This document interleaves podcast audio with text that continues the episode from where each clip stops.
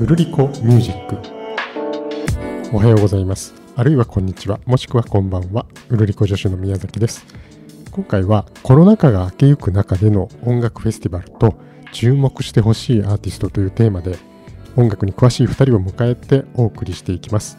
えー、まずはですね、先日ごがつみっかからなのかにですね、埼玉スーパーアリーナでヴィヴァ ラ ロック という音楽フェスが行われたんですけれども、こちらに通い詰めた元音楽担当記者の田沢穂高さんと、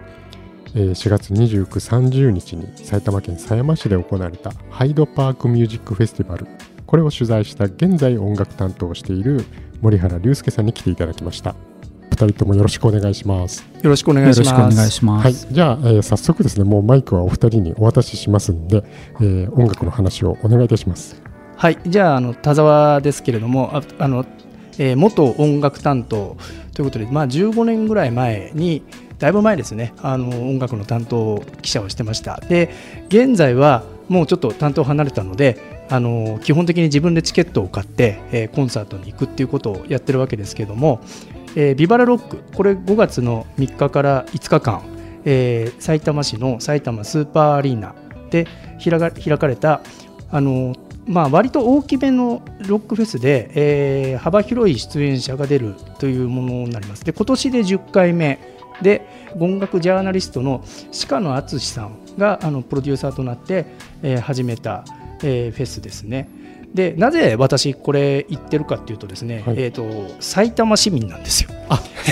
そうか。で、で、あの埼玉県民割っていうのがありまして、これ投資で行くといちわりぐらい安いんですよね。で、それをあの買いまして、で、今回もまあいろいろありましたけど、全部見たわけじゃないんですが、いつかかんあの行けるところ行ったという感じになります。えー、森原さんの行ったフェスはどんな感じなんでしょうか。あの森原です。えっと、私はあの取材でですね、えっと、これもたまたま埼玉県で行われたものなんですが、ハイド、ハイドパークミュージックフェスティバルというのに取材に行きました。えっと、埼玉県の狭山市の、えー、公園で行われたフェスなんですけれども、これは、えっと、もともとにせんごねんに、にせんごねん、にせんろくねんにえー、行われたイベントなんですが、その後ちょっと資金難で、えー、長くつあの開催できずにいたところを、まあ、今年ようやく復活したというものです。で、えーと、どういうイベントかというとですね、ハイドパークというのはこれ、えーと、埼玉県の狭山市と入間市にかつてあの米軍基地が置かれていて、で、えー、米軍基地が返還された後にそこの、えー、米兵将校たちが暮らした、えー、住宅というのが、まあ、開放されて、でそこにこう若い世代が居ついたせんきゅうひゃくろくじゅうねんだいまつからななじゅうねんだいぐらいにかけて、えー、そこにさまざまなそのミュージシャンであったりアーティストであったり、えー、若い人たちが住み始めたという場所なんですね。でそこに、えー、細野晴臣さんとか、えー、小坂忠さんとか、まあ、今あでも、まあ、あのよく聞かれるミュージシャンたちが住んで、そこで音楽を作っていたと。で、まあ、そういう、えー、せんきゅうひゃくななじゅうねんだいに生まれた音楽を、まあ、今に伝えよう、今の若い世代に継承していこうというような趣旨で開かれたフェスで、えーまあ、あのしがつまつふつかかんにわたって開かれたんですけども、屋外公園で、まあ、非常に気持ちいい、えー、春の空気の中でフェスが開かれました。うん、あのハイドパークっていうとですね、もうロックファンはイギリスの、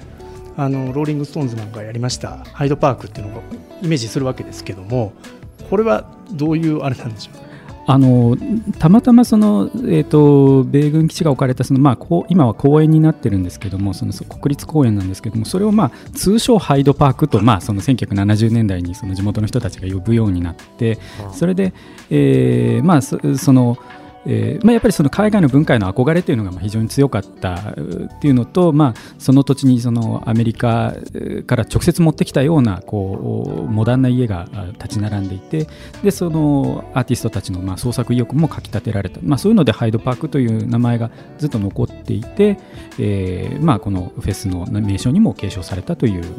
経緯になります。あ、なるほど。そうすると聞いてる限りではあれですかね、お客さんの層っていうのはやっぱりこう年配のごじゅうだい以上っていう感じなんでしょうかね。えっとですね、えー、もちろんその主役となるのが、えー、例えばですね、今年でいうと加藤和彦さんのトリビュートバンドであったり、えー、小坂忠さんのトリビュートバンドで、まあ、その世代でいうとやはり、まあえー、ごじゅう代ろくじゅう代かなり、まあ、あの年配の層ということになるんですけれども、一方でですね、まあ、例えばその、えー、今年出た中では徳丸修吾さんとか在日ファンクとかエゴラッピンとか、まあ、あのさんじゅう代よんじゅう代ぐらいぐらいが好きなアーティストというのもたくさん出ているので、そういう意味では、えー、年中高年層にまあ幅広くこう訴えかけるようなあのフェスではありました。なるほど。あの意外と幅広い感じだった。そうですね。やっぱりその、えー、細野さんはまあ残念ながら今回は出てならないんですけれども、まあ、そういう、えー、細野さんであったり小坂さんであったり、えー、彼らの音楽というのは今の若手のミュージシャンもすごくあの好んで聴いて、自分たちの、まあ、新しい音楽に取り込んでいるっていう側面もあるので、えー、そういう意味では、えー、彼らの名前を受け継ぐ、まあ、若手たちが出ているのもまあ違和感はないというのか、そういう幅の広いイベントになってるんじゃないかなと思いました。 あ, ありがとうございます。えー、とやっぱりあの今年の行ったロックフェスということで、もうこの話をちょっとしないといけないなと思ってるんですけど、まあ、コロナのことですね。えー、と私その、まあ、私事ですけど、さっきさいたま市在住と言いましたが、にせんじゅうはちねんに引っ越しまして、じゅうきゅうねんから毎年行ってる行ってるって言うとあれなんですが、実は、えー、にじゅうねんがですね、えー、にじゅうねんの、まあ、毎年あのゴールデンウィーク開催でやってるんですが、ギリギリでですね、あのー、リアルでの開催を断念しまして、オンラインに変わったというところがあります。で、にじゅういちねんになると今度はあのー、アリーナの、まあ、いわゆるスタンディングエリアの、えー、床にですねマス目を打って、そこにですね隣り合わせにならないように、えー、事前に抽選をして当たった人だけが行くと、かなり制約のある形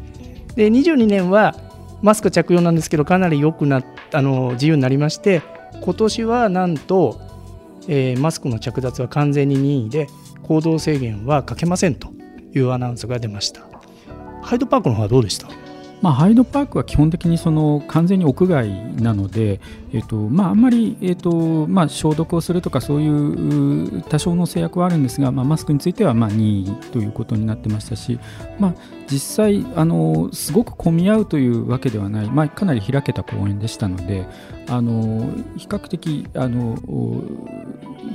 なんていうんでしょうか、あのマスクを外して、えー、少しまあ離れたところで楽しんでいるという方も多く見られました。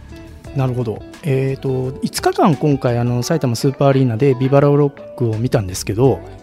えーと、面白かったのはですね、